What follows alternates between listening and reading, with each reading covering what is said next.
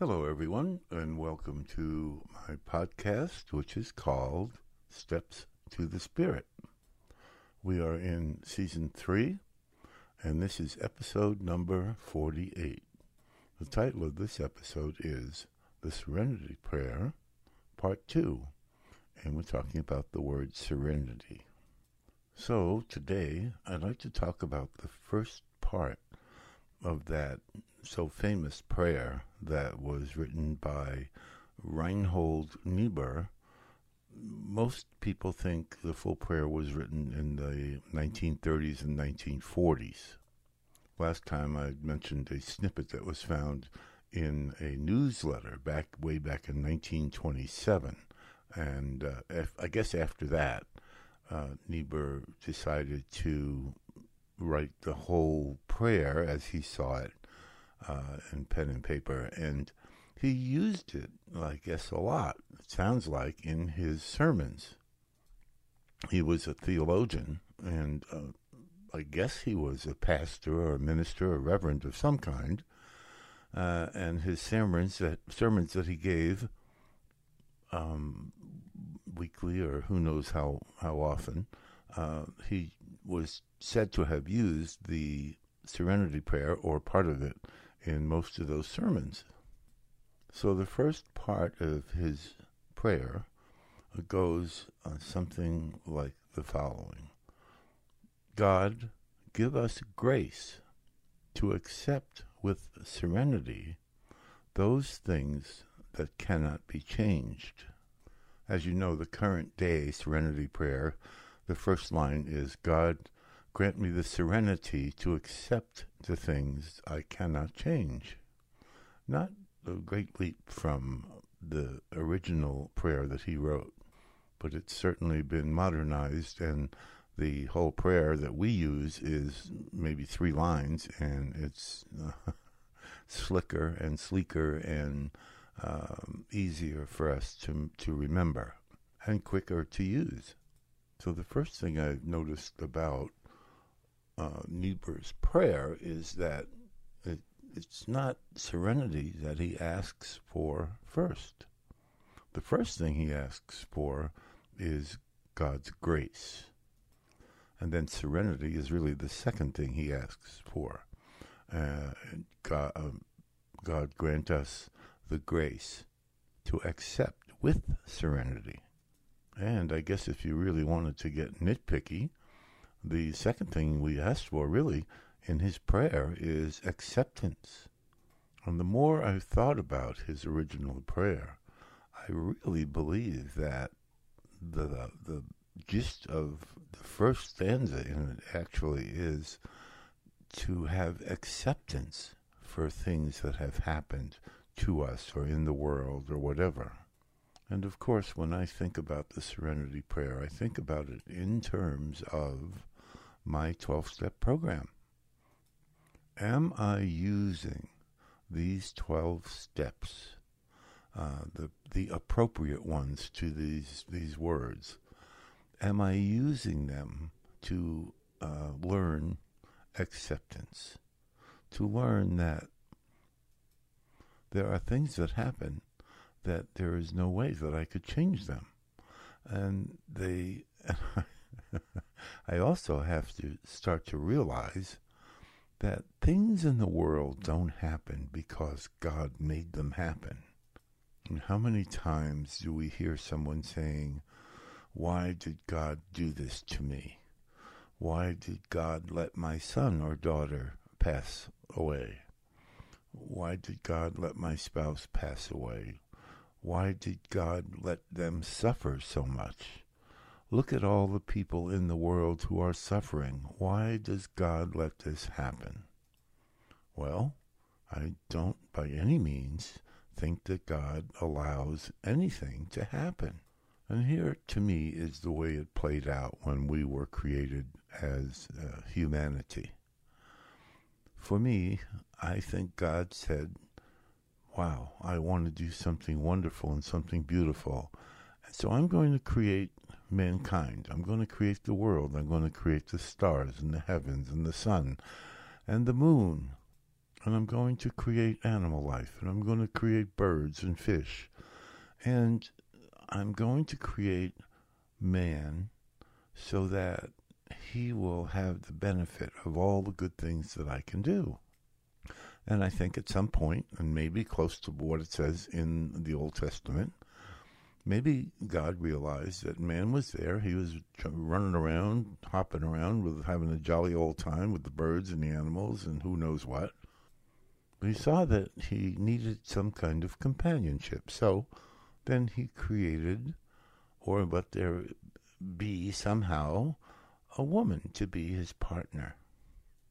Now, believe me, I know what the Bible said, but I feel like I don't have a clue as to what really was in God's mind, how we came into existence, or why we're here. I just don't know. But some of the things that are in the Bible are make sense to me. Some of the stories that we hear about uh, mankind being unhappy about God having more power, and, and say say God said you you're not to eat from that tree, the learning tree, the tree of knowledge, and man had an attitude about that. I can certainly see that happening, can't you? And so, and God said, "Don't eat from that tree." And man, I don't for a moment think woman was the responsible party in this, but man decided to go against what God asked him. That was the only rule, I guess, in, in Eden. And he ate from the tree. Well, maybe that was the first real choice that we as mankind made. So it's my contention, my belief, that after that moment, God said, Okay, I am going to give you what you seem to so desperately want. I am going to give you free choice. Well, there you have it. What a gift was was was that? Now, mankind or womankind or personkind was all of a sudden now in control they had the ability to make, and we have the ability to make choices that in themselves will affect the quality of our lives, will in fact affect whether we live or die. What an awesome gift that was. And I'm sure it wasn't too long before maybe even Adam, if that was his name, and or Eve, uh, decided that hey, we don't know if we really want this choice, but nevertheless, there it was. And I think what happened was that those original folks realized very quickly that it wasn't all in their control. They did not have the power to change what time the sun came up what time the moon came up, whether there was going to be a volcano or whether there was going to be a wild animal after their hides. So they could do as much as they could do to keep themselves safe, to live according to when the sun and the moon uh, was there, gave light, but they had to accept some things as just not being in their control. And I believe that that's what this first part of the prayer is talking about. But again, it says at the beginning, please God, give us the grace to accept with serenity the things that cannot be changed. I'm sure you've heard about people who are described as having grace. Uh, I, I some first thing I think of is maybe an older woman who has matured with real grace and is very polite and and happy to see everyone and just just the kind of person that you would like to know. And we're asking God for the grace of acceptance. Let me be like that old woman who was just, hey, this is the way it is. And I'm going to still be nice to everyone. I'm still going to be a, a good person. And, but I can't change things the way they have happened. And in my years, I have learned what those things are. That some I can change, and that comes later, but some of them I just do not have the power to change them. So let me just accept them. Let me be that graceful soul that accepts the things I cannot change.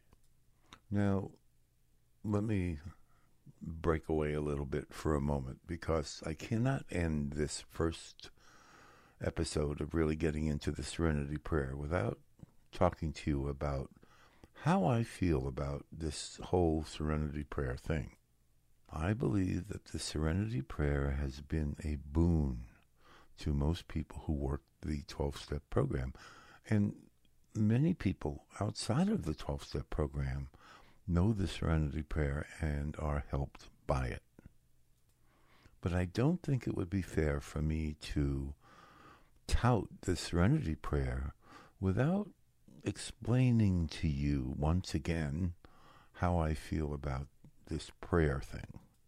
I have decided in my own mind and through listening to my spirit that prayer, as we know it, and prayer for me, is a question of certainly not asking for anything.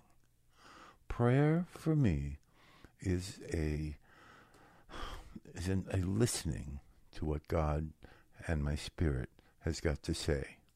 I know, I know in the New Testament, Jesus, they ask how to pray, and he says to ask God for our daily bread, etc. But, but I, I just, I just can't buy that. I know in my heart, in my soul, that God has provided me with everything I could possibly need to exist, and to exist either happily or not. So I'm going to say a little bit more about this in the beginning of the next episode because I just don't want this these episodes to go too long. I, I think I think 12, 13, 15 minutes at the max should be the most.